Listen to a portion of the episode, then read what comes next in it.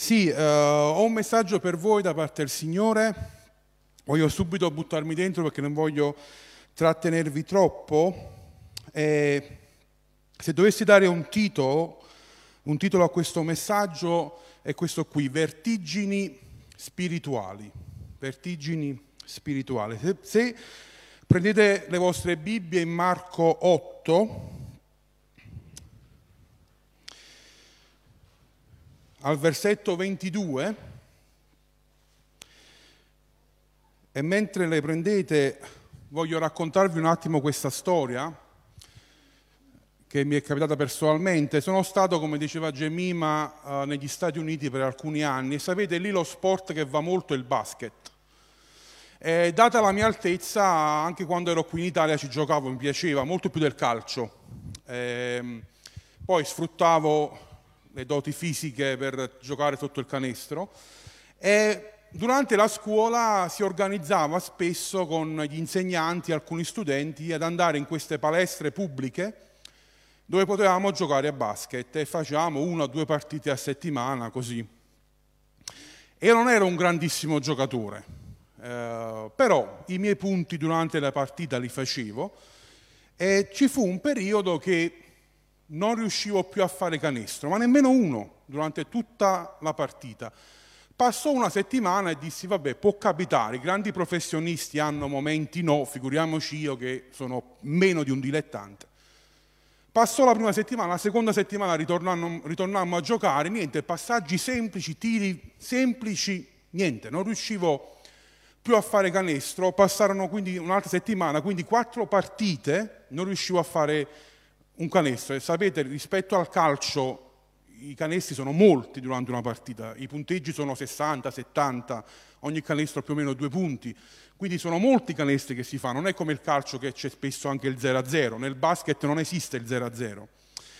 E passò la terza settimana e pensai, c'è qualcosa in me che non funziona, perché è strano che non riesco a fare più un canestro. Quindi mentre i miei compagni di classe, alcuni professori, ritornavano negli spogliatoi per la doccia, io dissi ragazzi mi trattengo dieci minuti, non è possibile che non riesco più a fare un canestro. E quindi presi il pallone e andai vicino al canestro e provai a fare un tiro, però questa volta non c'era l'agonismo della partita, ero da solo fermo sotto al canestro, sapete quando giochi a basket difficilmente riesci a fare un tiro solo, c'è sempre qualcuno che ti marca, devi un po' spostare, devi saltare, c'è sempre un movimento, è difficile che tu riesci da fermo a tirare, devi, l'altra squadra deve essere veramente nulla rispetto a te.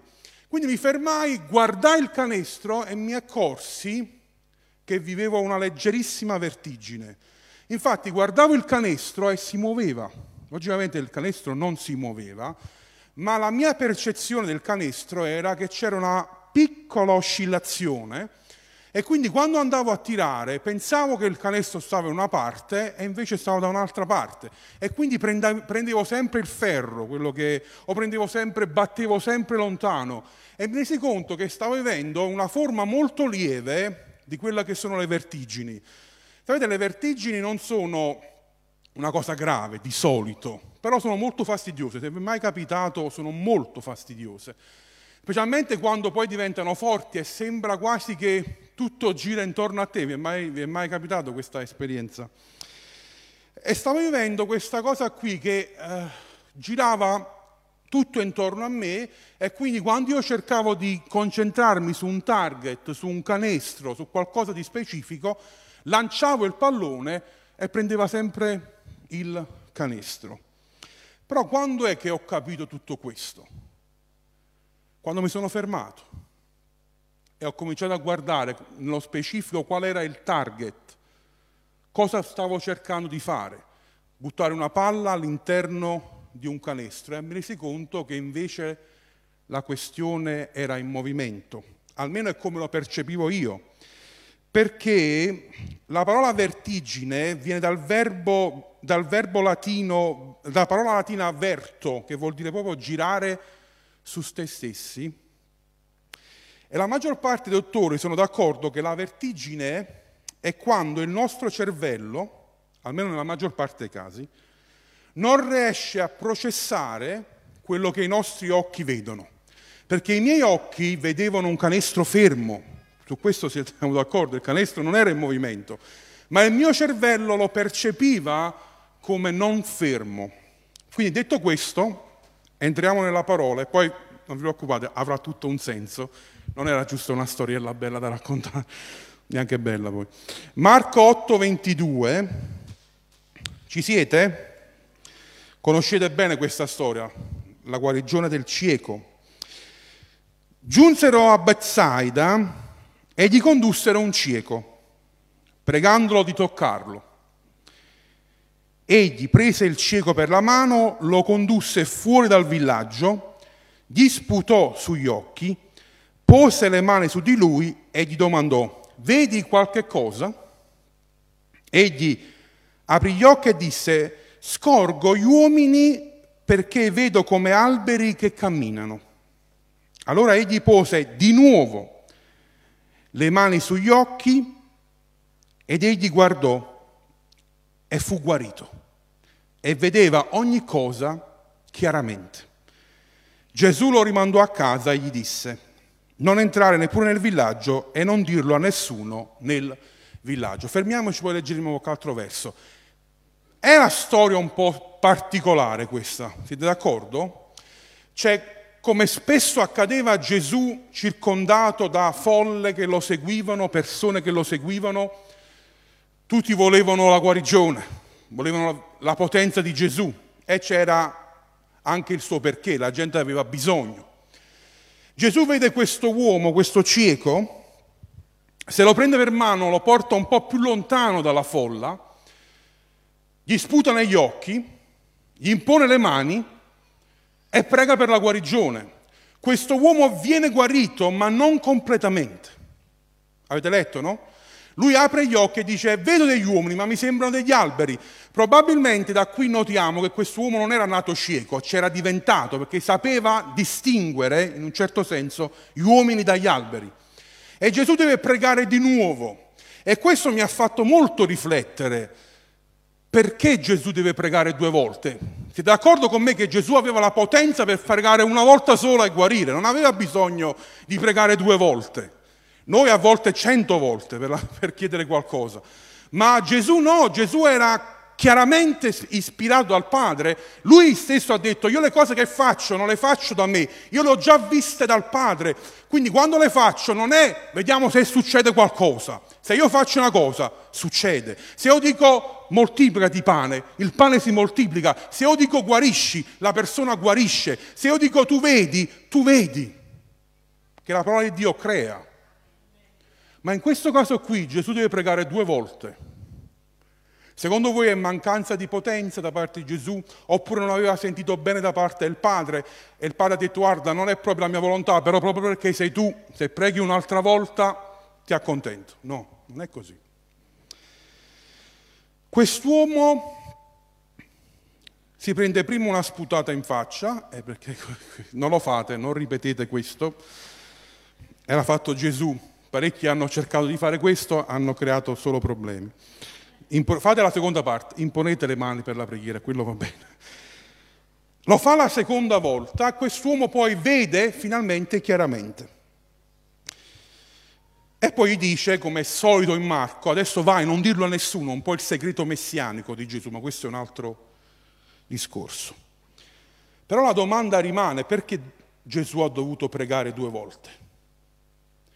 Perché questa guarigione parziale? C'è un miglioramento dalla cecità totale a una vista però sporca, potremmo dire, non chiara, fino a poi una vista chiara. La risposta io mi sono messo a, a scervellare, non la troverà in questi versi. Dobbiamo leggere un po' prima e un po' dopo.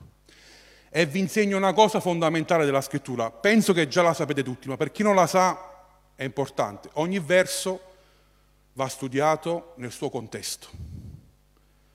Perché sennò a questa storia puoi far dire cose pazze. Ma Gesù fa questa cosa del doppio tocco non tanto per il cieco, ma per qualcun altro. Mi seguite? Andiamo un po' prima. Marco 8 sempre, però dovete fare un salto di 10 versetti, al versetto 10 proprio. E capiamo il perché. Questa storia, se conoscete un po' la struttura di Marco, è inserita fra due insegnamenti di Gesù, che leggeremo. Ed ha una ragione specifica perché è stata messa lì. Non è al caso che Marco che non segue un ordine, un ordine, cronologico, non cercate di capire Marco in ordine cronologico, lui non è interessato alle cose che sono fatte come Gesù le ha fatte in ordine cronologico, lui vuole dare un messaggio e in questo caso sta per preparare un messaggio da portare a noi. Versetto 10, e subito salito sulla barca con i suoi discepoli andò dalle parti di Dalmatuna, Dalmanuta, allora vennero i farisei e si misero a discutere con lui chiedendogli per mettere alla prova un segno del cielo. Ma egli, dopo aver sospirato nel suo spirito, disse, perché questa generazione chiede un segno? In verità io vi dico, nessun segno sarà dato a questa generazione, lasciateli, salì di nuovo sulla barca e passò all'altra riva. I discepoli avevano nella barca solo un pane perché avevano dimenticato di prenderne degli altri.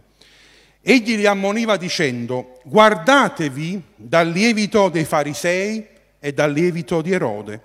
Ed essi si dicevano gli uni agli altri, e perché non abbiamo pane? Ma egli, accortosene, disse, perché state a discutere del non avere pane? Non riflettete, non capite ancora?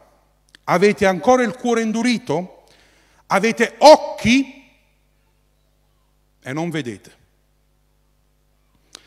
Avete orecchi e non udite e non vi ricordate. Quando io spezzai cinque pani per i cinquemila, quante ceste piene di pezzi raccoglieste? Essi dissero dodici. Quando spezzai sette pani per i quattromila, quanti panieri pieni di pezzi raccoglieste? Essi risposero sette. E diceva loro, non capite ancora. E poi c'è la storia che abbiamo letto. I discepoli hanno prima visto Gesù riattaccato dai farisei, era spesso che succedeva questo. I farisei volevano un segno, ma Gesù non diede nessun segno. Se ne andò via e poi disse, fece un piccolo insegnamento ai suoi discepoli, disse state attenti al lievito. Durante la quarantena ho visto di foto Pure mia moglie si è data da fare eh, perché non potevamo uscire e il napoletano la pizza il sabato se la deve mangiare, non c'è niente da fare. Quindi abbiamo cominciato ad andare a caccia di lievito e di farina. Infatti mancavano nei supermercati, vi ricordate? Valeva più dell'oro il lievito. e cosa fa il lievito? Io non sono un esperto di cucina, ma un po' di lievito può rovinare o fare giusta la pasta di pane. E Gesù stava dicendo questa metafora molto semplice, stava detto state attenti a quel poco, quelle cose che fanno questi farisei, perché se ve le incamerate anche voi, vi distruggerà anche a voi. E i discepoli si erano un po' persi, diceva ah, forse perché non abbiamo portato il pane, Gesù avrà fame. Dice, Dice, guarda, non c'entra niente, se volessi mangiare adesso prendo una pietra, ne faccio 5.000 e la trasformo in pane. Cioè, non è questo che sto dicendo. E poi c'è quella storia. E c'è questo momento dove i discepoli vedono Gesù pregare per due volte per quell'uomo e prima ha visto un poco e poi ha visto chiaramente. Secondo quello che è la mia interpretazione, il messaggio non era per il cieco, era per i discepoli. In altre parole Gesù stava dicendo loro, voi avete ricevuto qualcosa già, avete iniziato a vedere, non siete più ciechi, ma non ci vedete ancora chiaramente, avete bisogno di un secondo tocco. Mi state seguendo? I farisei chiedevano un segno. Gesù dice attenti anche al lievito di Erode, se leggete in Luca, anche Erode quando lo interrogò disse facci qualcosa, facci vedere se è vero o no e Gesù non diede nessun segno a questa gente. Avete occhi e non vedete. Quello che state percependo con i vostri occhi non lo riuscite a capire. Mi guardate giorno dopo giorno, mi avete davanti a voi, mi guardate, mi osservate in quello che faccio, in quello che dico, come mi muovo, una, un privilegio che nessun'altra generazione ha avuto. Camminare con Gesù per tre anni, vederlo 24 ore su 24, come pregava, come insegnava, come ministrava, come guariva, come dormiva, come mangiava. Eppure ce l'avevano davanti, ma non lo vedevano bene. Non era ancora chiara per loro chi era questo Gesù.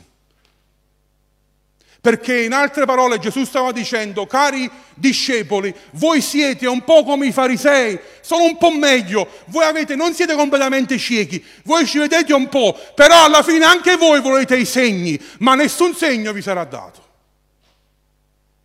Eppure Gesù li faceva, ma non i segni che volevano loro, quelli che erano suggeriti dal Padre. Saltiamo la storia e poi leggiamo quello che succede dopo, versetto 27. Poi Gesù se ne andò con i suoi discepoli. Vedete come Marco sta cucendo il messaggio? Così si legge la Bibbia. Seguite il flow, seguite l'onda. Verso i villaggi di Cesarea di Filippo, strada facendo, domandò ai suoi discepoli, chi dice la gente che io sia? Essi dissero alcuni Giovanni di Battista, altri Elia, Giovanni Battista, altri Elia e altri uno dei profeti. E egli domandò loro, e voi? Chi dite che io sia? In altre parole, voi come mi vedete? E Pietro rispose, tu sei il Cristo, tu sei il Messia. Qui non c'è, però in altre parti dice il figlio dell'Iddio vivente. Ed egli ordinò loro di non parlare di lui a nessuno. Poi cominciò a insegnare, dicendo loro che era necessario che il figlio dell'uomo soffrisse molte cose, fosse respinto dagli anziani dai sacerdoti, dagli scribi, fosse ucciso e dopo tre giorni risuscitaste. Diceva queste cose apertamente, Pietro lo prese a parte e cominciò a rimproverarlo. Ma Gesù si voltò e guardando i suoi discepoli rimproverò Pietro dicendo vattene via da me Satana, tu non hai il senso delle cose di Dio, ma delle cose degli uomini. Chiamata a sé la folla con i suoi discepoli, disse loro, se uno vuol venire dietro a me, rinunci a se stesso, prenda la sua croce e mi segua, perché chi vorrà salvare la sua vita la perderà, ma chi perderà la sua vita per causa mia e del Vangelo la salverà. E che giova all'uomo se guadagna tutto il mondo e perde l'anima sua? Infatti, che darebbe l'uomo in cambio della sua? Anima. Adesso cerchiamo di chiudere questo cerchio questa sera. Gesù fa questo miracolo, poi va via con i discepoli e gli fa una domanda molto semplice. Chi dice che la gente, voi che state tra la folla, avete ascoltato cosa dicono di me? E chi diceva Elia, chi diceva Giovanni Battista, chi diceva altri profeti, gente importante, ma non avevano ancora capito. Voi? Voi discepoli che dite? Pietro si alza e ha una grande rivelazione. Tu sei il Messia, tu sei il Cristo, bravo. Però adesso ti dico cosa farà questo Messia. Dovrà soffrire, dovrà essere rigettato Gesù stava cominciando a curare la loro vertigine. Perché fino a quel momento il Vangelo che avevano capito girava tutto intorno a loro e Gesù stava facendo un cambiamento.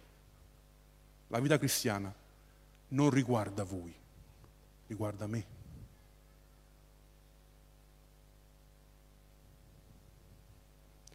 E anzi vi dico, diceva Gesù, che chi vuole salvare, che chi vive per se stesso, perderà la sua vita. Ma chi la perderà, per me, la ritroverà. Se la guadagnerà. Perché cosa giova guadagnare tutto il mondo e poi perdere l'anima sua? Immaginate di trovarvi in un ospedale, adesso grazie a Dio si sono svuotati, ma nel reparto Covid a Bergamo, dove c'era gente che soffriva e probabilmente anche qualche milionario, chi lo sa, Bergamo è una città molto ricca. E tu gli andavi vicino a uno di quelli, dici, ma quando c'hai in banca? Eh, 3-4 milioni, me li dai per guarire e vivere? Vai subito, dove devo fare il bonifico, l'assegno? Subito, l'avrebbero fatto subito. Perché la vita quando la stai perdendo Vale, no? Più di tutto quello che hai accumulato. E Gesù comincia a curare la vertigine dei discepoli. Perché fino a quel momento tutto quello che avevano cercato erano dei segni. E sapete, adesso arrivo a quello che è per noi questo messaggio. Questa quarantena, questo momento ancora così di stop, potremmo chiamarlo, di fermo, ci deve un attimo riequilibrare a tutti quanti noi focalizzarci sul nostro canestro, su quella che è la volontà di Dio, la chiamata di Dio e dire aspetta, è equilibrata questa cosa, è centrata o gira tutto intorno a me? Perché sapete, avevamo, vivevamo un Vangelo dove era tutto Signore benedicimi. Signore ho bisogno di questo, Signore a me, Signore a me, Signore a me, troppo, era diventato troppo così, la mia conferenza, le nostre cose, e no, noi siamo i migliori, gli altri no, e vabbè, tutto così era diventato, e penso che questo stop ci deve servire, spero che avete fatto questa riflessione quando eravate chiusi dentro, Signore che cosa mi stai dicendo? Perché sta accadendo tutto questo? Io non credo che Dio abbia mandato il Covid, ma dobbiamo per forza credere che Dio lo ha permesso. Perché non si muove una foglia che non è nella volontà di Dio. E se Lui l'ha permesso è perché dobbiamo riequilibrare la nostra vita spirituale. Abbiamo vissuto troppo tempo cercando di salvare la nostra vita e la stavamo perdendo da me il primo. Io avevo da qui a gennaio 2021 tutti i miei viaggi programmati. Per il ministero sto parlando. Tutta la mia agenda bellina, i voli tutti sistemati, gli orari tutti incastrati. Ed erano cose cristiane, erano cose del mio ministero. Eppure Dio mi aveva detto, guarda, il 2020 sarà un anno più locale. Questa è la mia prima predicazione in sei mesi in pubblico. Di Zoom ne ho fatte quante ne volete. Il Signore mi aveva detto il 2020 era, e sarà più locale, devi impegnarti più nella tua città. E lo ammetto, non me ne era proprio importato di, que- di questo. Ha detto sì, Signore, accetto, ma non avevo riprogrammato tutto. Avevo lasciato tutti i viaggi, tutte le cose. Poi è arrivato il Covid e, e mi arrivavano le email. Ciao, siamo all'Italia e ti vogliamo informare che non puoi andare più. Ciao, siamo Volotea e non puoi andare più. Ciao, sono EasyJet e non puoi andare più. Ciao, sono Ryanair e non puoi andare più. Poi mi scrivono i pastori, logicamente, la chiesa è chiusa, mi sa che non è il caso che tu venga. Riequilibrazione. Ma quando è questa? Quando Gesù fa questo? Quando tu dici tu sei il Messia. Quando cominci a capire che non riguarda te, anche se il Signore ci benedice, il Signore ci ama, ci mancherebbe altro, ma cominci a vivere un cristianesimo, e questa è una sfida per tutti, eh? da me in prima persona. Vivi un cristianesimo che è più spinto verso gli altri, verso l'opera di Dio, la sua gloria, la sua fama il suo nome e non quello che gira intorno a te. Dobbiamo riequilibrare da egocentrico a cristocentrico. E questo Covid spero anche se siamo, non siamo ancora fuori completamente. Spero che questo periodo sia stato un momento di forte riflessione per tutti quanti noi. Sapete una cosa che sentivo forte durante la quarantena? È che Dio ci vuole riportare alle cose essenziali.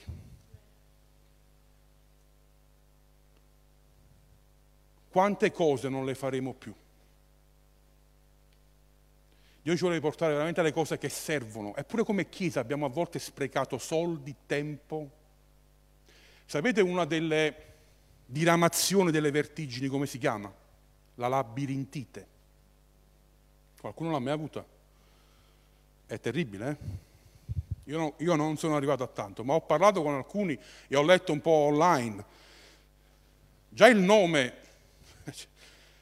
eh, presenti i labirinti, quelli della mitologia greca, no? per chi non ha presente. Che cos'erano? Erano questi grandi spazi dove all'interno c'erano questi labirinti, cioè è difficile da spiegare, però dovevo mettere una foto, ho dimenticato di portarla, però ci sono delle varie stradine, però solo una ne porta all'uscita. E tu puoi prendere tutte queste strade e trovarti a camminare per chilometri e chilometri e ritrovarti dopo ore e ore di nuovo al punto di partenza, o addirittura completamente perso che non sai né più dove è l'entrata, ma neanche dove è l'uscita. E cammini e cammini. E sapete a volte come l'ho vista la nostra vita spirituale? Un po' così. Eravamo presi dalle nostre attività, dal nostro fare, a destra e a sinistra, ma stavamo sempre là però. Stavamo sempre in quel posto, non eravamo usciti dalle preoccupazioni, dai problemi, dalle paure, eravamo attivi. Se uno ci vedeva da lontano, no, però quel fratello, quella sorella com'è attiva nelle cose del Signore. Però vivevamo una labirintite girava tutto intorno a noi, stavamo sempre a fare, a fare, ma mai a uscire verso il prossimo passo, la prossima scala, la prossima montagna da scalare. Eravamo presi, ma stavamo fermi. C'era movimento, ma era un movimento senza direzione. Era una labirintite. E come possiamo ritornare quindi all'equilibrio? Per vincere le vertigini? Questo l'ho letto da un dottore. Parliamo del lato umano e poi lo applichiamo allo spirituale. A parte la vista, ci sono anche altre cose che devono funzionare. L'udito. Molte volte sono i timpani che ci causano le vertigini. Mi è mai capitato di scendere da un aereo e essere un po' Molte volte la cervicale, il collo. E il collo, l'orecchio è facile da capire, l'udito, no? Dobbiamo affinare l'udito alla parola di Dio, alla voce di Dio. Il collo, il collo è il caratteraccio che abbiamo a volte. Eh? Si diceva e si dice del popolo di Israele che era un popolo dal collo tosto, duro, nel senso che avevano un caratterino non facile. La mandibola, a volte se è fuori posto, può causare vertigine. Molto semplice, quello che ingeriamo, quello che mangiamo. Che cosa stiamo mettendo dentro di noi? Che ci inquina o ci nutre? E logicamente i piedi, ma i piedi è sempre un risultato di quello che gli altri organi fanno. Se poi hai cominciato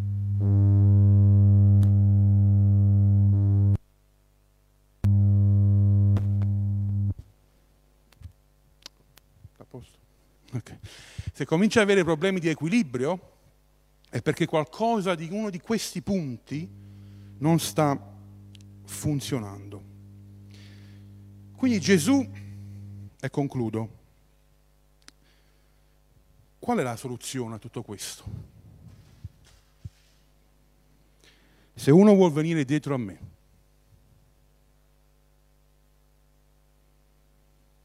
rinunci a se stesso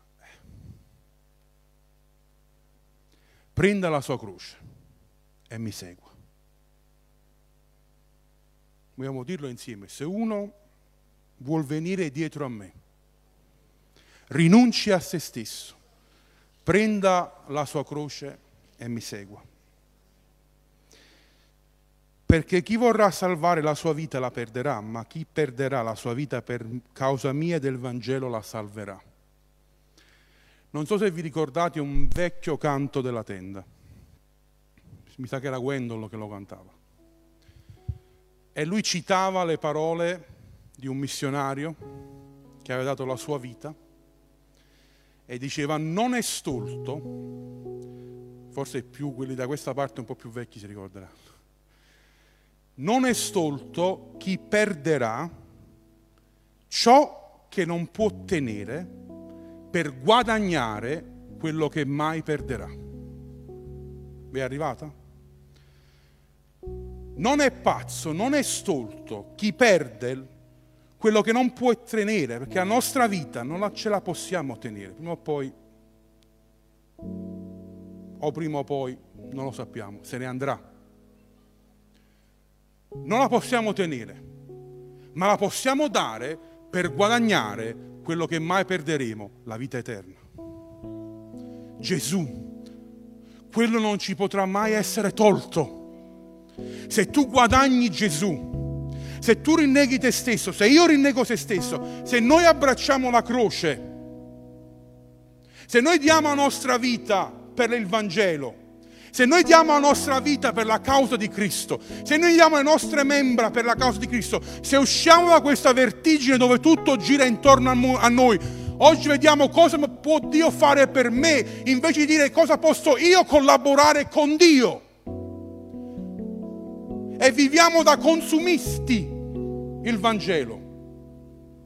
E alcuni di voi andranno via da qui non riflettendo su quello che vi ho detto, ma pensando se ero bravo o non bravo a predicare, se vi è piaciuto o non vi è piaciuto. Non mi interessa.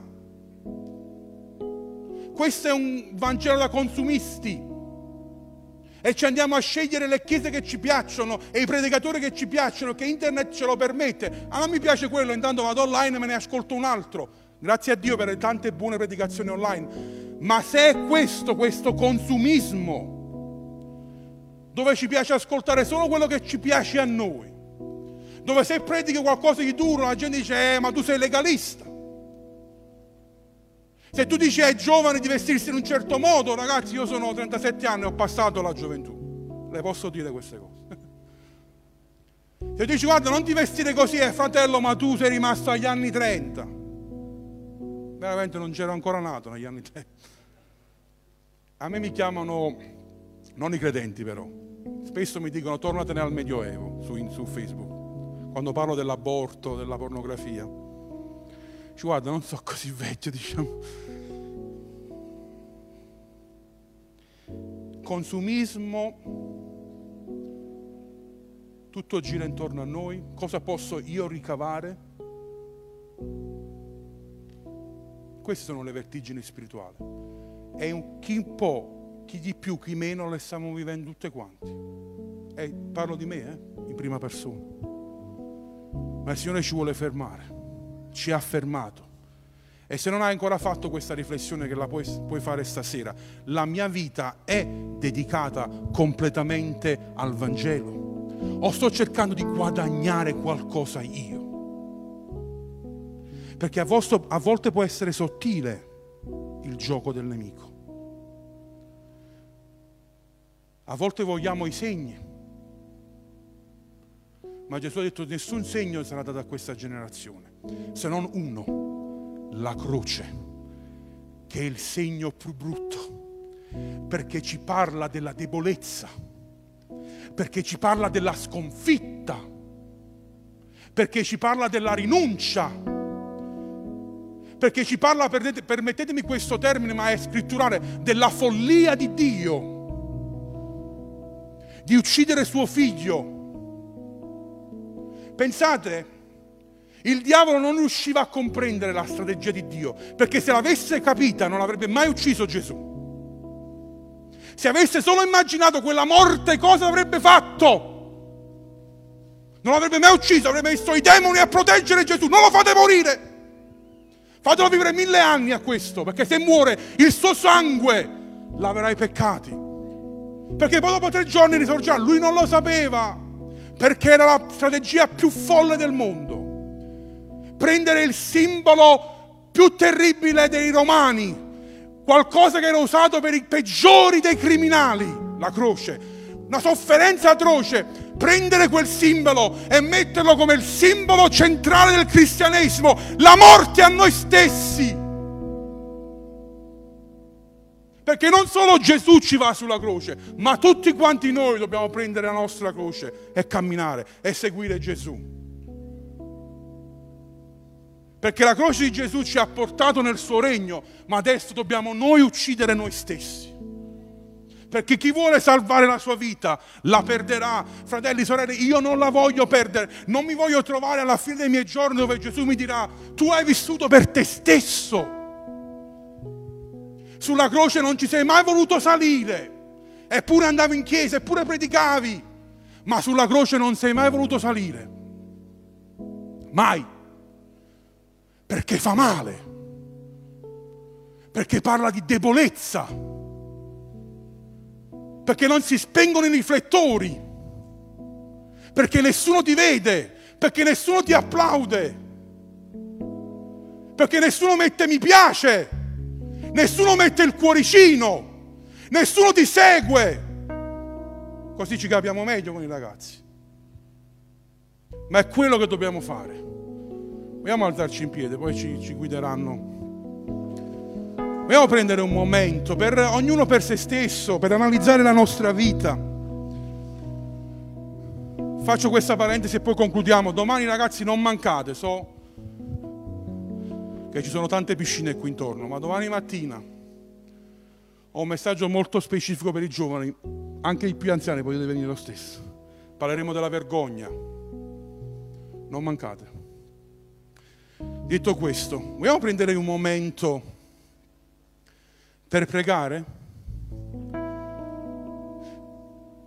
Stavo pregando qui oggi, stavo pregando nell'hotel oggi pomeriggio e ho avuto una sensazione. Mentre preparavo questo messaggio, che ho predicato anche altre volte, Dio l'ha riportato alla mia mente. E ho visto il Maestro, il nostro Gesù. Questa volta non erano altri che inchiodavano Lui, ma era lui che aveva preso chiodo e martello ed era pronto a inchiodare qualcuno. E ho detto, Signore, voglio essere il primo a prendere la croce, a morire a me stesso, a rinunciare alla mia vita per servirti, qualsiasi sia il prezzo. So che sono parole facili da dire, ma poi la pratica è difficile. Ma se non iniziamo da questo, non possiamo arrivare alla pratica. A dire ognuno per sé in questo momento breve di preghiera e concludiamo. Signore, tu ci stai fermando un attimo. Prima che riprenderai il tram tram, e questo campeggio è perfetto anche per questo. Avete staccato la spina dalle vostre cose solite, dalle routine. Signore, in questo momento così unico e speciale fatti una domanda, anzi te la fa Gesù a te. E tu?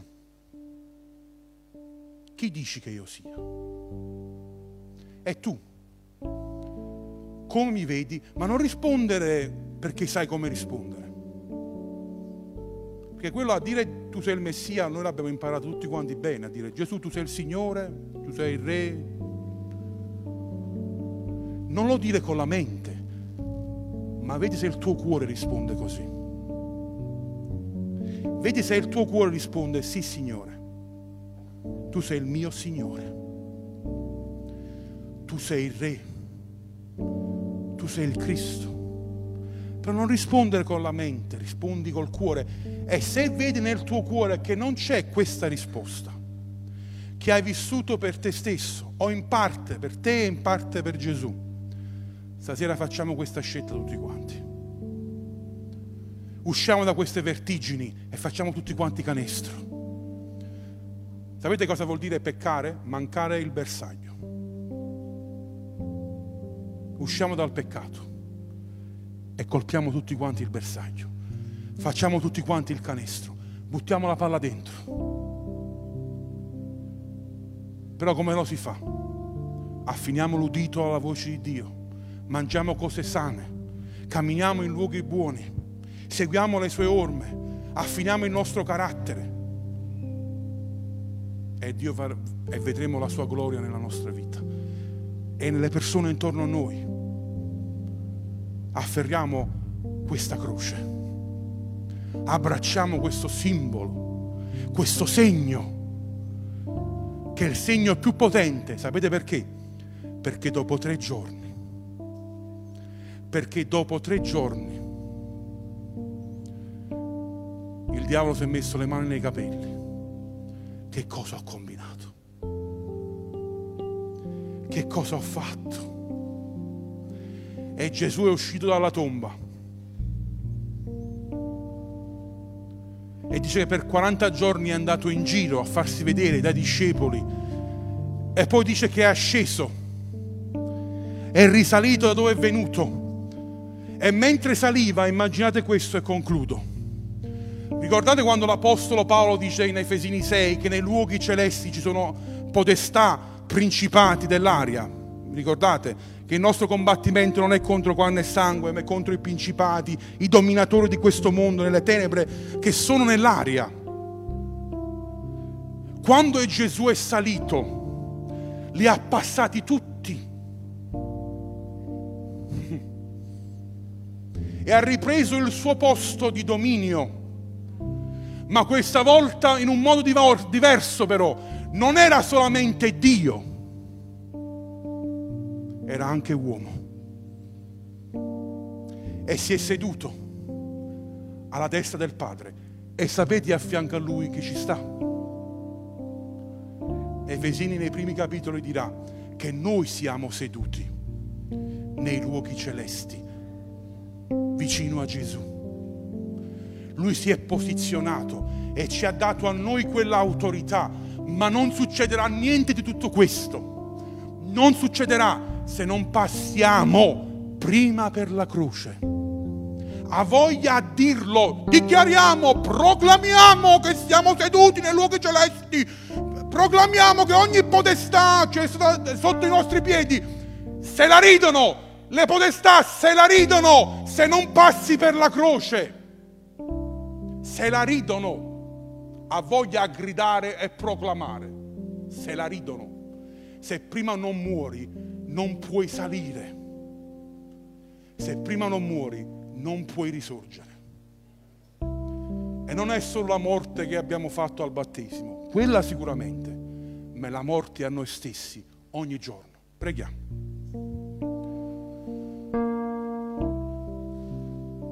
Signore, grazie per la tua parola, Signore. Vogliamo, Signore, tutti prendere un momento mentre cantiamo questo brano che i fratelli hanno preparato, Signore, e analizzare il nostro cuore, Signore. Se stiamo vivendo ancora per noi stessi, se viviamo questa vertigine spirituale, se le cose girano ancora intorno a noi o siamo arrivati a un punto dove possiamo dire, Signore, la mia vita nelle tue mani, Signore. Io non voglio salvare me stesso, Signore. Voglio perdere, voglio sprecare la mia vita per te. La voglio dare completamente. Voglio perdere tutto quello che posso trattenere per guadagnare quello che mai perderò, che sei tu. La cosa più preziosa che ho, Signore. La cosa più preziosa, Signore, sei tu, Signore. Questa sia la nostra preghiera questa sera. Nel nome di Gesù. Amen.